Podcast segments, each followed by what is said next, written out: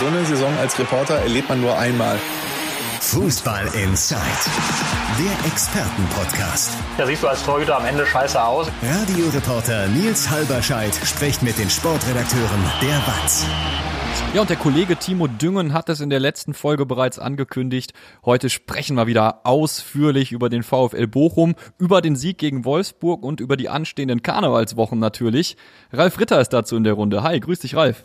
Hallo, grüßt euch zusammen, Andi und Nils und alle Zuhörerinnen und Zuhörer natürlich auch. Einmal die komplette Runde durch und Andi Ernst ist auch wieder dabei, denn was Bochum schon geschafft hat, das wollen natürlich auch die Knappen packen. Auch Schalke will nach Möglichkeit gegen Kiel direkt 3 Punkte holen, direkt einen Auftaktdreier nach der Winterpause holen. Und die Kieler kommen nach Gelsenkirchen. Andi, du wirst mit uns die kommende Begegnung beleuchten und wir schauen nochmal. Darf ich noch eben den Hörerinnen und Hörern ein frohes neues Jahr wünschen? Das ist nämlich meine Premiere in diesem Jahr. Dementsprechend wünsche ich auch allen am 13. Januar, dass alle Wünsche in Erfüllung gehen. Ich glaube, das ist noch im Rahmen. Jetzt kannst du weiterreden. Jetzt kannst du weiter dichten, aber die Knappen packen ist kein Reim, das weißt du auch hoffentlich. Ich wollte gar nicht reimen. Hatte das diese Anmutung, hatte das so eine Reimanmutung? Ja, ich dachte, das wäre jetzt auch Absicht gewesen. Aber ich lausche mit sportlichem Ehrgeiz. Okay, falls ich unabsichtliche Reime einbaue, weist mich gerne darauf hin. Es ist so auf jeden Fall nicht geplant gewesen. Ich halte hier kein Versmaß oder so. Trotzdem, es bleibt dabei. Kiel kommt nach Gelsenkirchen. Das wollen wir uns anschauen. Und natürlich wollen wir da muss man ja schon die Lupe rausholen, die Schalker Aktivität auf dem Transfermarkt nochmal beleuchten. Ich weiß nicht, 13. Januar ist auch meine erste Folge. Ich wünsche euch auch allen nochmal ein frohes neues Jahr. Ich weiß nicht, wie lange man das überhaupt machen darf, soll. Ich bin da ein bisschen faul, muss ich sagen, auch ganz ehrlich, bei den Neujahrsgrüßen. Aber wir fangen natürlich, wie immer bei Fußball in Zeit, chronologisch an und schauen zuerst in die erste Liga, schauen zuerst mit Ralf Ritter zusammen auf Bochum. Die haben ja Wolfsburg geschlagen und könnte man sagen, naja, Wolfsburg, die haben zuletzt im November ein Pflichtspiel gewonnen, da hat man es ja leicht, die kommen nicht aus ihrem Loch raus. Ich finde allerdings, dieses Match hat mal wieder gezeigt, wie sich Bochum auf das Niveau in der ersten Liga eingestellt hat. Ne? Siege gegen Augsburg, Hoffenheim, Freiburg, Remis gegen Dortmund. Ralf, ich denke mal, du wirst mir zustimmen, wenn ich sage, da gibt es eine deutliche Entwicklung beim Verein. Ja, die gibt es auf jeden Fall, wenn man den Saisonstart noch im Blick hat, wo es ja doch hier und da reichlich Gegentore gerappelt hat, gegen Bayern natürlich vor allem 0-7. Aber selbst wenn man das Spiel rauslässt, zu Hause gegen Hertha 3, in Leipzig 3 und dann gerade zu Hause hat sich der VfL da wirklich sehr stabilisiert.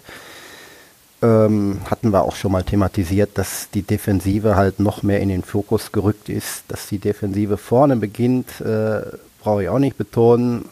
Die gesamte Mannschaft arbeitet da gegen den Ball deutlich stärker und das ist ganz klar der Fokus. Das hat man jetzt auch wieder gegen Wolfsburg gesehen, die zwar einige Ausfälle hatten, aber namentlich ja immer noch sehr, sehr stark besetzt sind, die in diesem Fall sicherlich zum Glück für den VfL Bochum aus einer oder in einer Krise hier aufgekreuzt sind, was man sicherlich auch gemerkt hat, auch bei vielen Ballverlusten des VfL Wolfsburg, wo die Bochumer dann nichts dafür konnten. Das soll die Leistung des VfL Bochum jetzt nicht schmälern, aber es war schon ziemlich schwach, was Wolfsburg da als Champions League Club dieser Saison hier in Bochum gezeigt hat. Aber wie gesagt, defensiv sehr, sehr stabil, fast keine richtige Torchance zugelassen. 1, 2 Dinger waren mal da in der ersten Halbzeit, aber Manuel Riemann musste jetzt nicht seine ganze Klasse zeigen, um zum 6. Mal, glaube ich, zu 0 zu spielen. Und das war wirklich defensiv à la Bonheur. Offensiv gibt's, auch das ist nicht ganz neu, weiterhin Luft nach oben.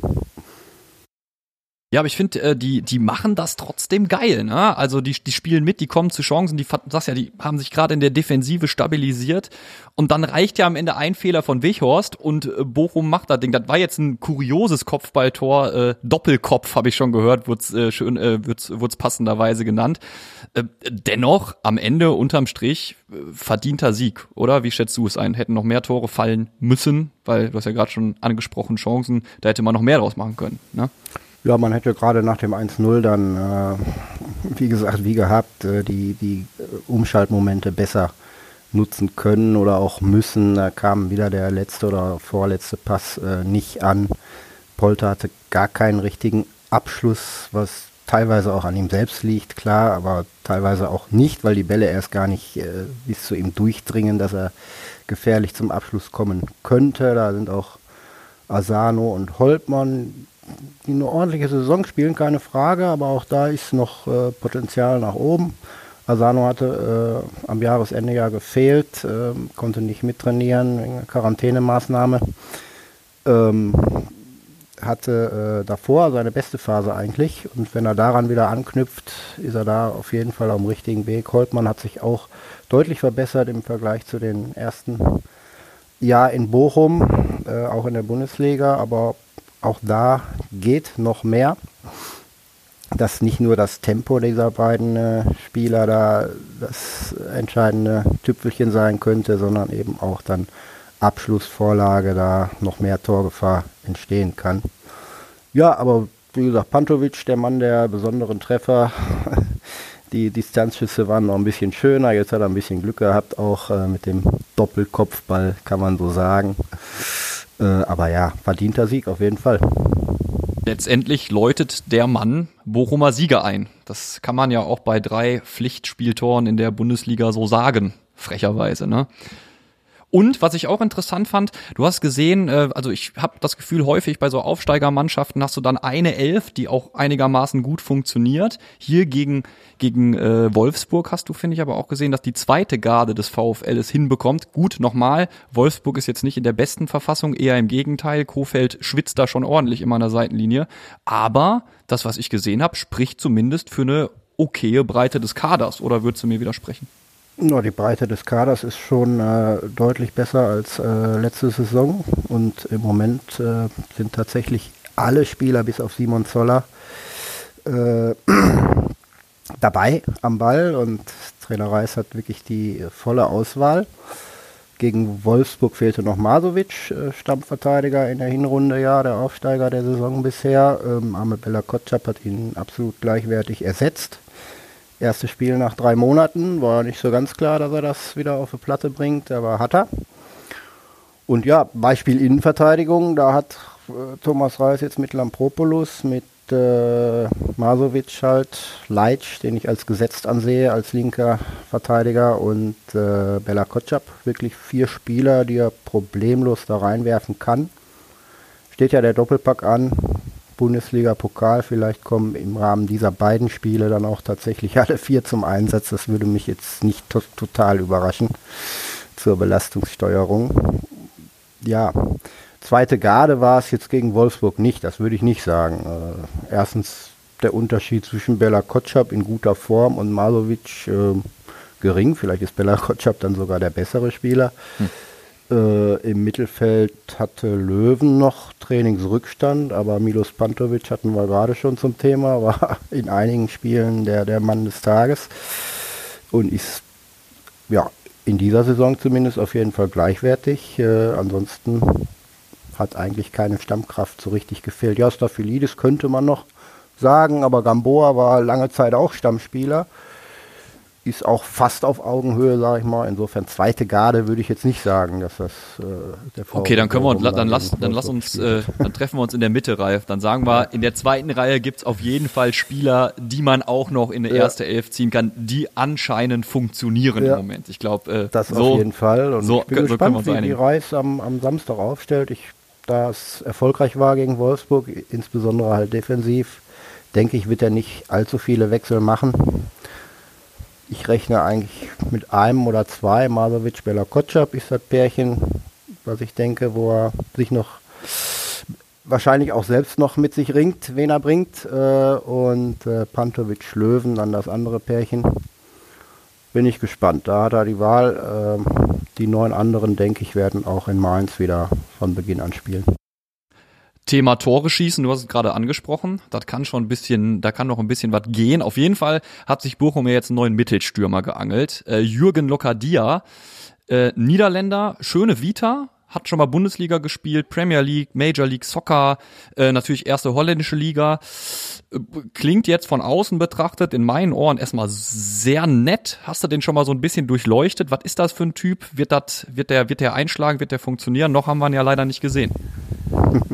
Ich habe ihn bisher einmal gesehen, gestern im Training, auch aus einer gewissen Distanz, ehrlich gesagt, was ich erkennen konnte. Das ist jetzt aber auch jetzt nicht so sonderlich exklusiv, dass er eine gute Ballbehandlung hat, einen ordentlichen Zug zum Tor, technisch ganz versiert, also sicherlich technisch stärker als Polter zum Beispiel, der dafür andere Vorzüge hat, mit seinem robusten Körper zum Beispiel. Ja, so durchleuchten in Anführungsstrichen, dass ich ihm auch mal ein paar Fragen stellen hätte können, konnte ich noch nicht, denn beim VfL Bochum hat sich so eingebürgert, dass sie Neuzugänge erst einmal spielen lassen, bevor sie den Medien in Anführungsstrichen zum Fraß vorgeworfen werden. Insofern konnte ich ihn persönlich noch nicht kennenlernen. Ich bin auch gespannt, wie er einschlägt. Du hast gesagt, seine Vita liest sich ganz gut, vor allem seine Zeit in Eindhoven. Danach allerdings gab es auch ein paar Lücken und das letzte halbe Jahr hat er ja nun nicht gespielt oder fast nicht gespielt. Hatte auch eine Corona-Infektion noch Ende letzten Jahres. Ja, ich bin gespannt, wie er einschlägt. Es ist, ja, VfL Bochum und der Spieler selbst erhoffen sich eine Win-Win-Situation. Deswegen ein halbes Jahr, längerfristig war er erst einmal nicht zu finanzieren und dann wird man sehen, ob es von der einen Seite passt, von der anderen passt. Ich sag mal, wenn er einschlägt, was ja zu hoffen ist für den VfL Bochum, wird er schwer zu halten sein im Sommer.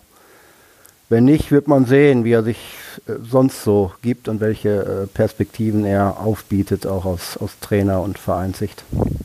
Ja, aber du hast ja schon gesagt, wenn er seine Buden macht und dann wieder geht, dann war es ja eine Win-Win-Situation letztendlich. Dann ganz hast du dir genau die Verstärkung eben geholt, also eigentlich die du noch brauchtest. Bochum da nicht verlieren.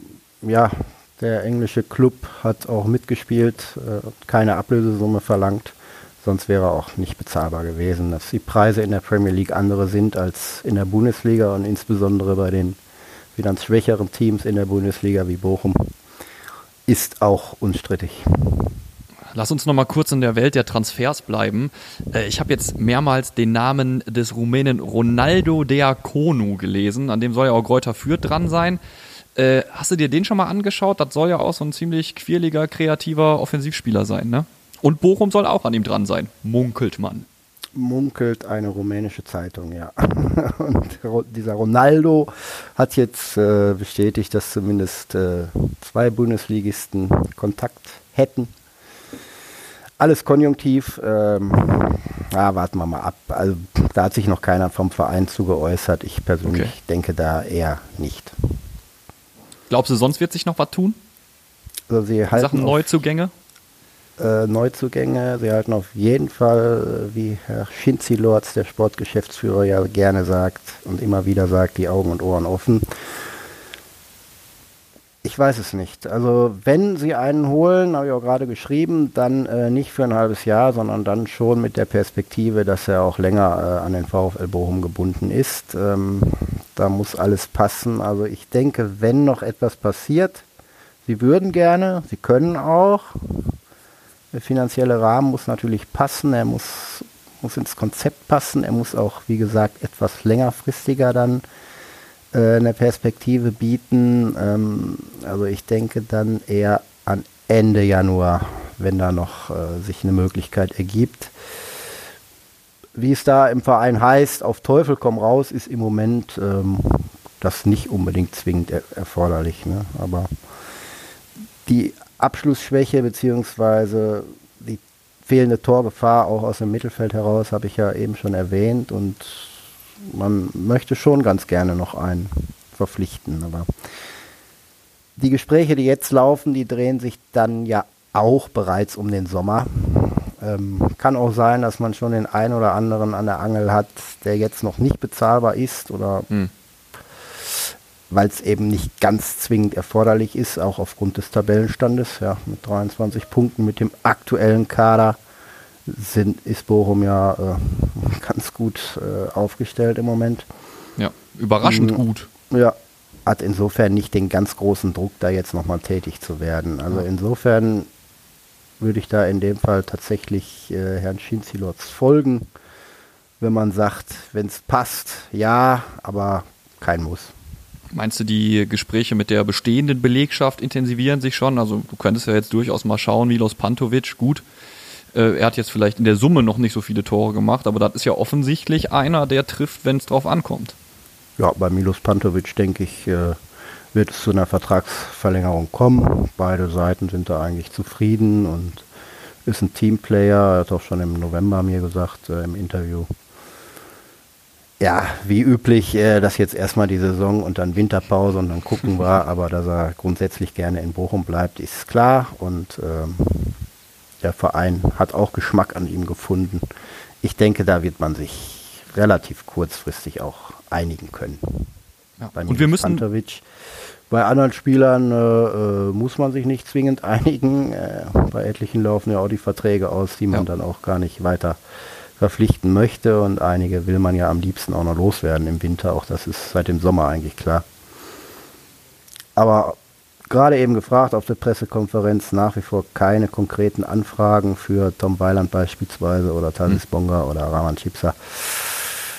Ja, wird schwierig, ne, einen Verein zu finden, der ein gewisses Gehaltsniveau mitträgt für Spieler, die seit einem halben Jahr ja nicht mehr gespielt haben.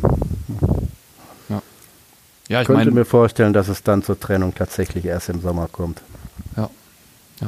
Schauen wir so langsam aber sicher auf den kommenden Spieltag, schauen wir auf Mainz. Es gibt es ja gleich doppelt, aber wir schauen uns natürlich jetzt in Ruhe erstmal die erste Begegnung an. Und ganz wir der haben das Trainer. Bitte? Ganz der Trainer. So. Bist du da? Ich habe auch Phrasenkloppen gelernt in der Zeit hier mit euch. So ist es nicht. Und wir müssen leider, und das haben wir in der letzten Folge schon ausführlich getan, deshalb, ich will das jetzt gar nicht sonderlich vertiefen. Wir haben über Corona-Testungen und warum es gerade im Profifußball so viele positive Tests gibt, schon geredet. Aber es bleibt ja dabei. Es beschäftigt uns halt, wenn wir auf anstehende Spiele gucken. Corona-Infektionen auch bei Bochum Thema. Ich habe gestern noch bei Twitter gesehen, Staffi wieder am Start, also da gibt's Genesene. Wie sieht's generell da aus in diesem Corona-Infektionslager? Gibt's da bei Bochum noch was Nennenswertes? Nee, wie gesagt, sind alle dabei, also toi toi toi, dass es so bleibt. Sie sind insgesamt sehr, sehr gut durch die Corona-Pandemie bisher gekommen, mit sehr vergleichsweise wirklich wenigen Fällen. Stafylidis ist wieder einsatzbereit, zumindest als Einwechselspieler. Tendenz würde ich sagen erst nächste Woche, aber er könnte auch Samstag schon wieder im Kader sein. Ansonsten Eduard Löwen hatten wir eben nicht gesagt, hatte Ende des Jahres Corona, hat er auskuriert, ist auch wieder startklar, auch für die Startelf, hat seinen ersten Einsatz ja auch schon gehabt gegen Wolfsburg. Im Moment keine Probleme beim VfL Bochum. In Mainz weiß ich von Niakate, da weiß ich nicht, ob er Samstag schon wieder spielen könnte. Letztes Spiel war er definitiv noch nicht dabei. 5. Januar wurde der positive Befund vermeldet. Das weiß ich jetzt nicht, könnte mir vorstellen, dass er da noch ausfällt. Ansonsten wüsste ich auch in Mainz da keine Fälle. Ist vielleicht das Corona-freiste Spiel des Wochenendes. Könnte ich mir jetzt gerade vorstellen. Ja, du hast nur einen Verletzten, das hat aber mit Corona nichts zu tun bei Bochum. Nee. Das ist Zoller, der hat Kreuzbandriss, war das, ne? Zoller hat einen Kreuzbandriss, ja. Läuft aber auch schon wieder, auch in Bochum. Auch am Mittwoch am Platz gewesen. Runden gedreht, Steigerungsläufe sogar. Dauert noch ein bisschen, hat er aus der Ferne zugewunken, bis er ins Mannschaftstraining zurückkehren kann, aber wenn es weiter nach Plan läuft und gut läuft und ehrgeizig und zielstrebig genug ist er ja, könnte ich mir vorstellen, dass er im März schon wieder im Mannschafts- oder Training dabei ist oder zumindest bei Teilen des Mannschaftstrainings und sein Ziel, in dieser Saison nochmal zum Einsatz zu kommen, auch erreicht. Ja. Wäre natürlich auch nochmal eine Verstärkung. Jetzt erinnere ich mich, wir haben von ein paar Monaten saßen wir hier zusammen und waren uns eigentlich alle einig, dass die Saison für den VfL Bochum Abstiegskampf pur wird. Jetzt stehen wir vor dem Spiel gegen Mainz, vor dem Rückspiel. Ist das im Moment noch so? Ist das Abstiegskampf pur oder hat sich der Verein auf ein anderes Level gekämpft? Weil der Blick auf die Tabelle, der macht, glaube ich, die Bochumer schon ziemlich froh.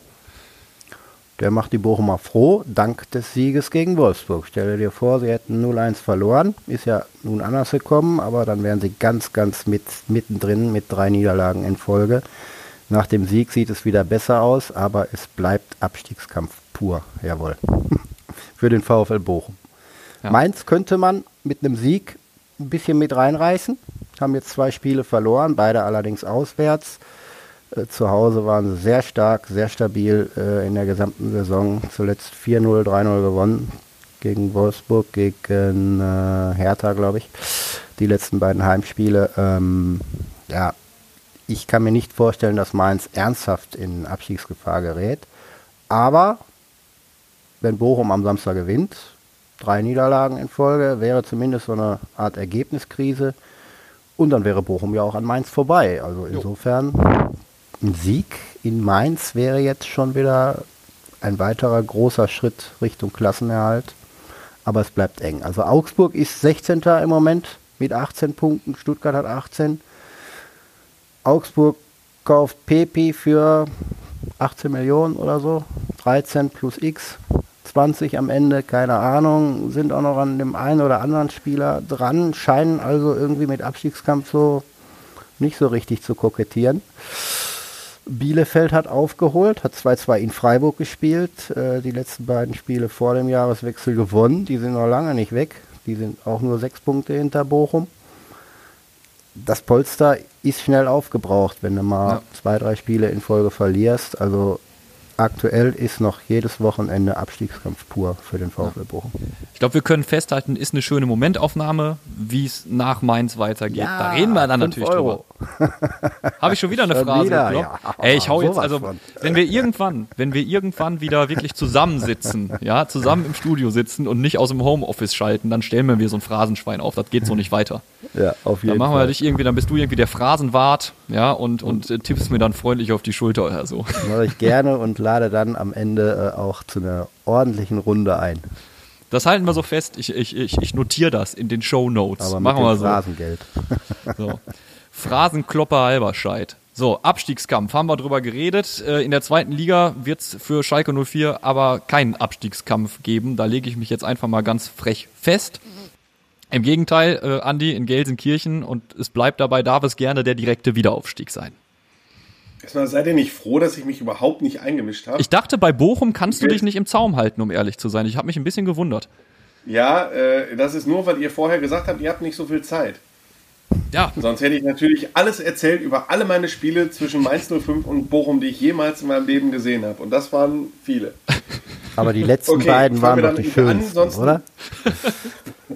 Sonst dauert es wieder Ewigkeiten. Ja, Aufstiegskampf, toll. Du hast doch auch gesagt, dass du nicht viel Zeit hast, oder? Also ich meine... Ich habe auch nicht viel Zeit, aber das ist ja immer so im Podcast. Wir sagen vorher immer, wir haben nicht viel Zeit, und nach 1,5 Stunden sagt ihr alle immer, Andi, du hast eine halbe Stunde zu viel über Fußballhistorie geredet. Aber... Dementsprechend, es ist ja ein guter Vorsatz. Es ist meine erste Podcast-Teilnahme in diesem Jahr. Dementsprechend muss ich ja auch mal... Ach, wenn ich mir so unser Hörerfeedback durchlese, ich glaube, in der Regel sind deine Dönekes gern gesehen hier bei Fußball Insight. Ja. Gern gehört. Das hat doch nichts mit Schleimen zu tun. Ich sage ja nur, was die Hörer uns schreiben. Hast ja recht. Ne? Okay, reden wir über Schalke. Genau, Schalke haben wir in der letzten Folge schon den Kader ausführlich analysiert, haben darüber geredet, dass die Verantwortlichen den Bestand sozusagen als eingeschworenen Haufen bezeichnet haben, haben geschaut, wer welche Chancen im Team hat, und wir haben auch darüber geredet, dass sich ja in Sachen Transfers relativ wenig getan hat, Andi. Ein bisschen was ist jetzt aber doch passiert. Ja, Schalke hat einen neuen rechten Außenverteidiger verpflichtet. Das hat damit zu tun, dass der beste Rechtsverteidiger der Hinrunde, das ist Mehmet Can Aydin, hat sich verletzt, und da handelt es sich jetzt nicht, also Schalke hat die, wie Schalke das immer tut, bin gespannt, wie lange sie noch daran festhalten, weil ich das jetzt echt ein bisschen albern finde. Schalke hat die genaue Verletzung nicht verkündet, sondern wie immer nur gesagt, dass es sich um eine Oberschenkelverletzung handelt. Natürlich kriegt man das trotzdem raus. Es ist also nicht nur eine einfache Zerrung und jetzt nicht nur ein regulärer Muskelfaserriss, der einfach mal 3-4 Wochen ausgeheilt ist, sondern man rechnet intern schon mit so mindestens 6 Wochen Pause. Also da ist schon ein bisschen mehr gerissen als nur eine Muskelfaser. Und wenn man jetzt davon ausgeht, 6 Wochen von jetzt an, dann sind wir schon bei Anfang März, plus wieder ins Training zurückkehren, dann sind wir schon bei Mitte März. Und da wollte Schalke nicht riskieren, nur mit einem Rechtsverteidiger in die Rückrunde zu gehen, zumal das Reinhold Ranftl ist, ein Österreicher, der in der Hinrunde jetzt, sagen wir so, nicht die Mozartkugeln vom Himmel gespielt hat. Hatte so die eine oder andere gute Partie, aber er ist eher so im Bereich Transferflop einzustufen gewesen bisher. Ranftl kam von LASK Linz, hat so im Schnitt 40, 45 Pflichtspiele im Jahr bestritten, hatte auch internationale Erfahrung, also in ihm wurden sehr große Hoffnungen gesteckt, das hat man schon im Trainingslager gemerkt. Das war ja in Österreich und das ist ein super Typ, das will ich auch gar nicht sagen. Der ist echt in Ordnung und sehr aufgeschlossen und auch wirklich keiner, der jetzt in Interviews gerne Phrasen drischt, sondern der dann auch wirklich mal sagt, du, Bundesliga hatte ich mir ganz anders vorgestellt. Natürlich habe ich drüber nachgedacht, hier wieder abzuhauen und so. Also einer, der auch sowas sagt. Aber er hat das, was man in ihm gesehen hat, bisher nicht immer erfüllen können. Von 18 Spielen 1 oder 2 gute, das ist für einen Mann, der eine solche Erfahrung hat, einfach zu wenig. Und offenbar sehen Dimitrios Grammozis und der Sportdirektor Rouven Schröder das immer noch so und haben gesagt, das ist uns jetzt ein bisschen zu riskant und deswegen haben sie Andreas Vindheim ausgeliehen aus Prag, das ist ein 26-jähriger Norweger. Das ist explizit nicht so, dass der jetzt automatisch die Nummer 1 auf der Position ist, sondern es gibt nach wie vor einen Konkurrenzkampf, dem sich Vindheim stellen muss, dem sich aber auch Ranftl stellen muss und das ist halt schon, finde ich, so ein bisschen so ein Misstrauensvotum. So, weil wenn ich Ranftl bin und stelle fest, mein Konkurrent hat sich verletzt, wunderbar, jetzt kann ich mich mal über einen Zeitraum von 5, 6 Spielen mal von Anfang an zeigen. Und das Erste, was mein Verein macht, ist einen Tag später einen neuen Rechtsverteidiger zu verpflichten.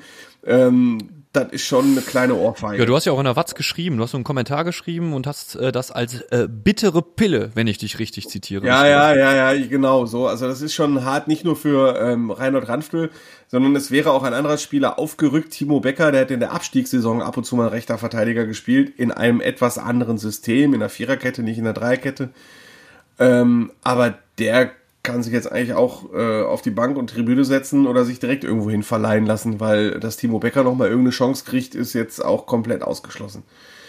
Von daher ist es für 2 Spieler nicht so gut gelaufen, aber ja, aus Schalker Sicht kann ich das verstehen. Die Rhetorik erinnert mich so ein bisschen an die Verpflichtung von Ovian vor der Saison. Das ist ja auch einer, da hat ja keiner Beifall geklatscht, weil den kannte einfach schlicht keiner. Und jetzt ist Ovian einer der besten Spieler der 2. Bundesliga und ja, vielleicht landen sie wieder so einen Coup.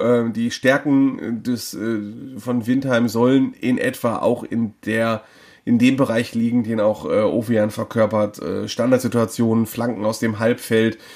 Das ist so, dass Aydin und Ranftl gehen gerne bis vorne in den Strafraum oder in Strafraumgrenze und versuchen von da kurze Pässe oder von da aus kurze Flanken zu schlagen. Und Ovian beherrscht halt alles, ne? Beherrscht auch die lange Flanke. Und das ist jetzt nicht so die Stärke von Aydin und Ranftl und dementsprechend kann er, ich kenne ihn nicht, ich muss mich da auch auf die Urteile verlassen, die ich gehört habe, okay. Kann er dem Schalker Spiel neue Impulse geben. Zumindest nach dem, was das Scouting ergeben hat. Ist ausgeliehen bis Saisonende, es gibt eine Kaufoption und das ist so das, was bisher passiert ist. Wird sich zeigen. Wie sieht's denn aus an der Front? Abgänge, Vertragsverlängerungen, da hat sich auch noch was getan, oder? Ja, genau. Gerade frisch vor der Aufzeichnung. Wir haben jetzt 15.38 Uhr am Donnerstag, liebe Hörerinnen und Hörer. Und so just ungefähr vor einer Stunde haben wir gehört, dass der eben von mir zitierte Mehmet Can Aydin seinen Vertrag auf Schalke verlängert bis 2025. Die genauen Konditionen habe ich jetzt in der Kürze der Zeit und durch die Vorbereitung auf den Podcast kann ich jetzt noch nicht servieren. Der Vertrag ist auch noch nicht unterschrieben, das folgt aber in den kommenden Tagen. Das ist aber in den trockenen Tüchern und das ist schon nicht schlecht für Schalke, denn Aydins Vertrag wäre am Saisonende ausgelaufen. Er ist 19 Jahre alt, ein Rechtsverteidiger, der in der Knappenschmiede ausgebildet wurde. Aber wie das heutzutage so ist, wenn man ein junger Spieler ist und dann auch noch rechter Außenverteidiger, das ist eine Position, auf der es im Profifußball jetzt nicht so viele gute gibt, Und dann noch U20-Nationalspieler, also der Junge ist wirklich gut. Der plant auch seine Karriere recht akribisch, also der hat sich schon, ne, wie das so ist manchmal, einen eigenen Medienberater zugelegt. Der wird beraten von der Agentur, die von der auch İlkay Gündoğan beraten wird. Der ist mit İlkay Gündoğan gut befreundet und dementsprechend gab es auch etliche Angebote, auch aus dem internationalen Bereich. Und dass Schalke sich da durchgesetzt hat und ihn offenbar überreden konnte, sich an den Verein zu binden, ist schon ein Erfolg für Rouven Schröder, wenngleich ich mir vorstellen kann, konjunktiv, dass es da natürlich etliche Klauseln gibt, die da einen Ausstieg zu etwaigen Zeitpunkten ermöglichen könnten. Aber das ist natürlich, liebe Hörerinnen und Hörer, noch... konjunktiv, da habe ich mich jetzt, Entschuldigung, einfach nicht mit befassen können. Und ein anderes Talent, das vielleicht noch, werde ich auch häufiger nachgefragt, ist Florian Flick, der kam auch aus der Knappenschmiede, hat einen Profivertrag für die zweite Liga bekommen, wird häufiger mal mit anderen Vereinen in Verbindung gebracht, unter anderem Darmstadt 98, 1. FC Nürnberg. Florian Flick hat etliche Spiele gemacht, mal auf der 8, mal im defensiven Mittelfeld, mal in der Innenverteidigung, also ein Allrounder. Ist allerdings zuletzt eher von der Bank gekommen und war offenbar unzufrieden mit der Rolle und hat mal so seinen Marktwert ausgetestet und es gibt für ihn einen Markt, aber von Schalke gibt es, kann ich auch sagen, ein klares Machtwort und der hat sich da schön eine Absage eingeholt bei den Sportchefs auf Schalke, die klar gesagt haben, du bleibst in der Rückrunde hier, also für dich gibt's hier keinen Wechsel, hör auf mit den Flausen, so in etwa kann man sich das vorstellen.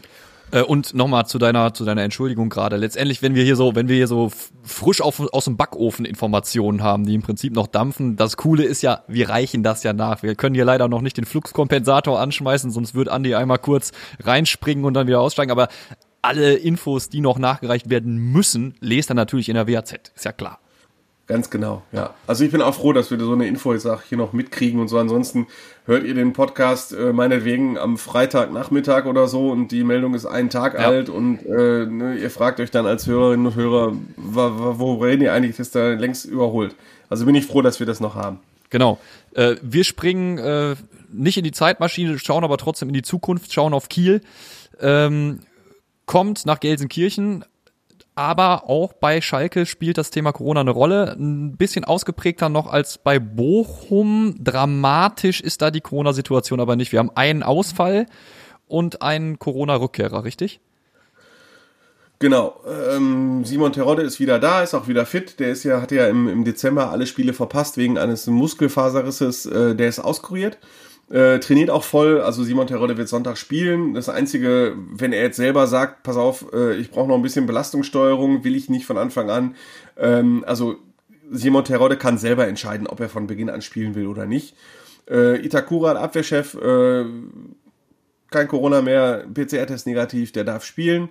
Wer ausfällt, ist Marcin Kaminski. Das ist ein bisschen hart. Man unterschätzt die Rolle gerne von ihm, aber er ist einer der sehr wenigen Feldspieler in der zweiten Liga, der wirklich in allen 18 Spielen, in allen Sekunden auf dem Platz gestanden hat.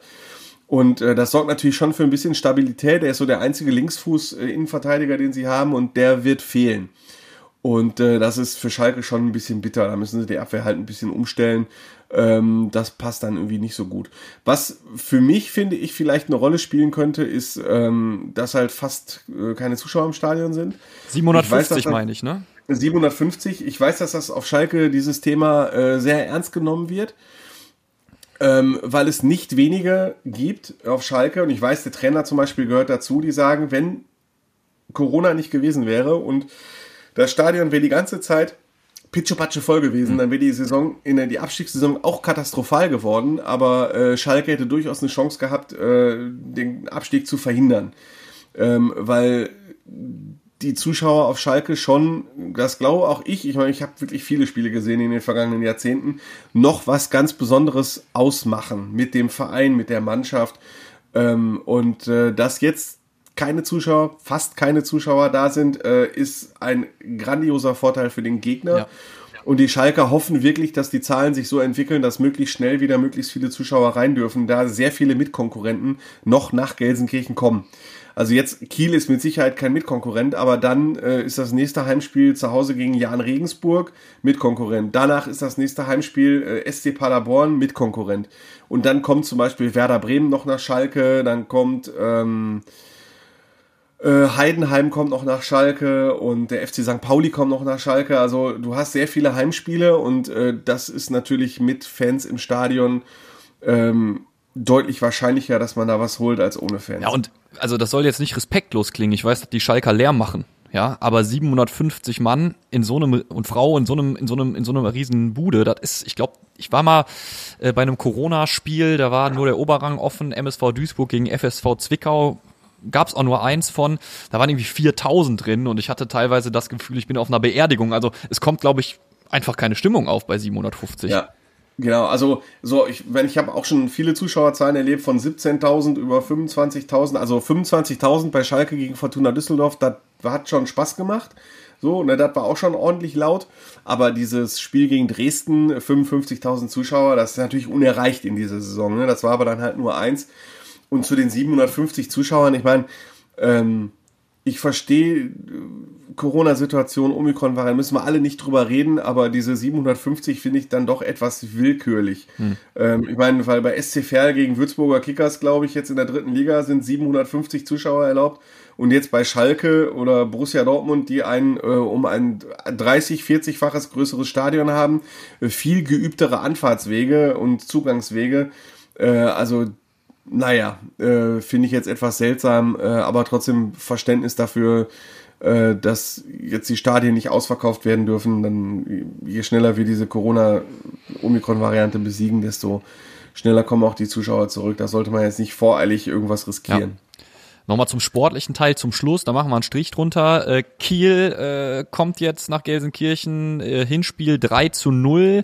Generell keine konstante Leistung von den Kielern so über die ganze Saison bis jetzt. Dann aber doch vor der Winterpause noch Pauli 3-0 abgeschossen. Was ist das für ein Gegner? Sitzt da Grammozis und kann den ganz klar einordnen oder ist das ein Überraschungspaket? Absolut. Und die Schalker sind, das haben die letzten beiden Spiele vor Weihnachten ausgelöst, sehr selbstbewusst. Die gehen sehr selbstbewusst in das neue Jahr. Der Dezember, das habe ich ja im Podcast auch immer wieder gesagt, war so eine Art Wegweiser und wurde auch immer so gesehen, weil es 3 Spiele gegen Aufstiegskonkurrenten waren. St. Pauli, Nürnberg, HSV. Jetzt kann man sagen, Schalke hat nur 4 Punkte geholt, das ist ein bisschen wenig, aber nee, ganz im Gegenteil. Die Spiele gegen Nürnberg und in Hamburg waren die besten Saisonspiele, das kann man zweifelsohne so sagen. Nürnberg haben sie 4-1 weggehauen. Also in Hamburg gegen den HSV. Nicht. In Hamburg gegen den HSV, genau. Das war eine sehr beeindruckende Leistung. Es ist nur 1-1 ausgegangen, aber das war ein so irre dominant geführtes Spiel, dass es jeden doch sehr gewundert hat, also wie Schalke da auf einmal aufgetreten ist und es war dieses gute Gefühl, dass diese Mannschaft mitgenommen hat und jetzt ist das neue Jahr angebrochen, du hast so einen Mann wie Terodde wieder zurück, du kannst deinen Torjäger wieder aufstellen, jeder auf Schalke sagt, wenn Terodde in Hamburg gespielt hätte, dann wäre das Spiel nicht 1-1 ausgegangen, hätte er das Spiel gewonnen, weil da sind, glaube ich, 30, 35 Flanken in den Strafraum gesegelt und der Terodde hätte seinen Schädel schon in irgendeinen Ball mal reingehalten. Und da sind sie sehr froh, dass er wieder da ist. Und so sehr auf den Gegner konzentrieren sie sich gar nicht. Also sie konzentrieren sich darauf, dass sie ihr Spiel durchbringen. Und also das sagt man ja so gerne als Trainer, das ist klar, aber bei Schalke ist das halt so. Grammozis hat schon in den ersten Wochen, hat man schon gemerkt, dass er viel mehr über die Gegner gesprochen hat, dass er Jan Regensburg auseinandergenommen, analysiert hat, dass er Heidenheim und genau gesagt hat, ne, der läuft bei Standards an den ersten Pfosten und der an den zweiten und da müssen wir aufpassen, weil der ist 1,95 groß und die laufen auf der Pressinglinie an und so weiter. Und jetzt ist es wirklich so, ey Jungs, wir haben HSV dominiert und wir haben jetzt unsere guten Spieler zurück und jetzt hauen wir die jetzt mal zu Hause mal so richtig weg. Das hat sich so ein bisschen geändert, aber nichtsdestotrotz ist Holstein Kiel natürlich ein etwas anderer Gegner als auch in der Hinrunde, als es überhaupt nicht lief und es ist halt nicht ungefährlich. Habe ich auf jeden Fall Bock drauf. So ein paar Terodde-Buden. Ich bin kein Schalke-Fan, ich guck's mir gerne an. Ich freue mich auf Sonntag, ich freue mich aber auch auf die anderen Pott-Spiele, die anstehen. Und traditionell, Andi, du weißt, was kommt. Ja, die Tipps ist doch logisch. Ja, du hast es mal vergessen, dementsprechend passe ich immer genau auf, ja, mein Freund. Du hast mir das so dermaßen eingeprügelt, wenn ich mich nein, ist wirklich so, wenn ich mich auf die Folge vorbereite, ist das Erste, was ich mache, unter all meine Stichpunkte, ja, die Tipps aufzuschreiben. Tipps. Ja, also nicht vergessen, kann mir auch nicht mehr passieren. Wir starten, wie gewohnt, natürlich in der Bundesliga, weil es sich einfach anbietet, da Ralf auch in der Runde ist, mit Mainz versus Bochum. Wer darf Ralf, zuerst? Du darfst loslegen. Ah, ich darf loslegen. Dann tippe ich tatsächlich ein tippmäßig langweiliges für Bochum, aber glaube ich ordentliches 1:1. Okay, Andi, willst du? Boah. Ja, ich halte an meiner Regel fest, jedes Spiel für den VfL Bochum zu tippen und sag, das wird ein ganz souverän herausgespielter 1:0 Auswärtssieg. Ich sag sogar, die legen noch einen drauf und setzen und positionieren sich klar im Abstiegskampf gegen Mitkonkurrenten und gewinnen 2:0. So. So nämlich. So, jetzt machen wir weiter. Wahnsinn, der BVB trifft. Also würden, glaube ich, alle Bochumer Hörer und Hörerinnen sofort unterschreiben, so ein ganz entspanntes 2:0. Aber nicht zur Halbzeit schon 2:0, sondern eine zweite Butze muss in der zweiten Halbzeit fallen, damit das schön entspannt ist. Ne? So machen wir das bitte. Dann haben wir Dortmund-Freiburg einmal, die Herren. Dortmund. Ich sag ein überraschendes 1:2. SC Freiburg gewinnt. Ja, ich tue mich auch schwer. Das muss ich sagen, das ist von allem auf der Liste, das, wo ich am ehesten. Ich glaube, es könnte torreich werden, aber ich mache 2:2, ist langweilig, aber komm. Ja, ich führe die Reihe dann sozusagen fort von 1:2 auf 2:2 auf 3:2. Ich glaube, Dortmund hat ein bisschen Blut geleckt und mit dem 3:2 in Frankfurt, das hat nochmal Auftrieb gegeben. Freiburg ist sehr, sehr offensiv und spielstark, fand ich von allen Mannschaften, die ich in Bochum gesehen habe, eigentlich sogar am besten, trotz der Niederlage für Freiburg. Aber Dortmund gewinnt 3:2. Dann natürlich Schalke gegen Holstein Kiel in Gelsenkirchen mit nur 750 Mann und Frau, aber dennoch, Andi?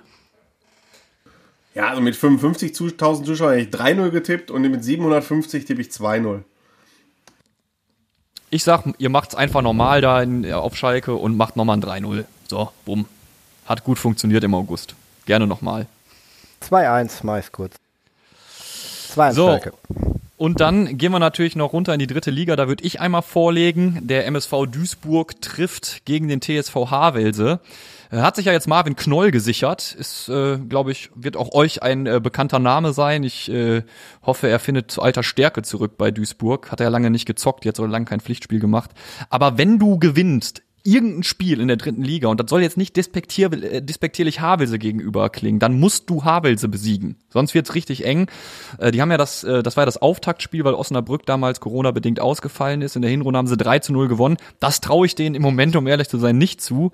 Ich tippe optimistisch ein 1:0. Die sollen sich erstmal auf ihre Defensivarbeit konzentrieren und mal kein Gegentor bekommen. Dann bin ich schon glücklich. Ich glaube da an ein 0:0 tatsächlich. Wolltest du das auch sagen, Andi? Ja, nee, ich kenne ja, ich wohne ja in Mülheim und ich kenne so viele Duisburger und die so dermaßen leiden im Moment, denen gönne ich einfach einen 2:1 Sieg. Also ich würde ja natürlich einen höheren Sieg gönnen, aber da bin ich bei Nils, ich traue dem MSV in der aktuellen Verfassung nicht zu, dass sie einfach mal so einen Sechser raushauen oder so, ne? Und dementsprechend, nee, also 2:1, aber das reicht zumindest den Duisburgern, die ich hier in Mülheim kenne, vollkommen aus. Ja, 3 Punkte, egal wie, das ist die Devise im Moment, ne? Männers, dann sind wir schon wieder, also ich habe hier keine weiteren Begegnungen mehr, ich glaube, ich habe auch nichts übersehen. Nee, denn doch wieder eine Dreiviertelstunde geworden. Essen spielt noch nicht. Was haben wir denn gesagt? Wir wollten eigentlich eine halbe Stunde machen. Ja. Nein. Wir wollten eigentlich eine halbe Stunde machen, ja. Ach, Andi, was soll ich dir sagen? Und ich habe noch nicht von meinen zahlreichen 0:1 Niederlagen in Mainz und 0:0 und so, und da habe ich noch gar nicht erzählt. Du, die Zeit wird noch, die Zeit wird kommen. Die sind so lange her. Ja, weil Jürgen Klopp noch Trainer. Die jüngsten Erinnerungen sind doch der Pokaltriumph. Aber das 2:6 gegen Mainz, als Bochum einmal abgestiegen ist, weil Christian Vander an allen 6 Gegentoren schuld war, gefühlt. Liebe Hörerinnen und Hörer, wollt ihr, dass Andi Ernst jede einzelne Geschichte, die er zur Begegnung Mainz-Bochum hat, auspackt, dann schreibt es uns an hallo@fußball-insight.de. Wir halten uns dann natürlich an euch und Andi wird nachlegen.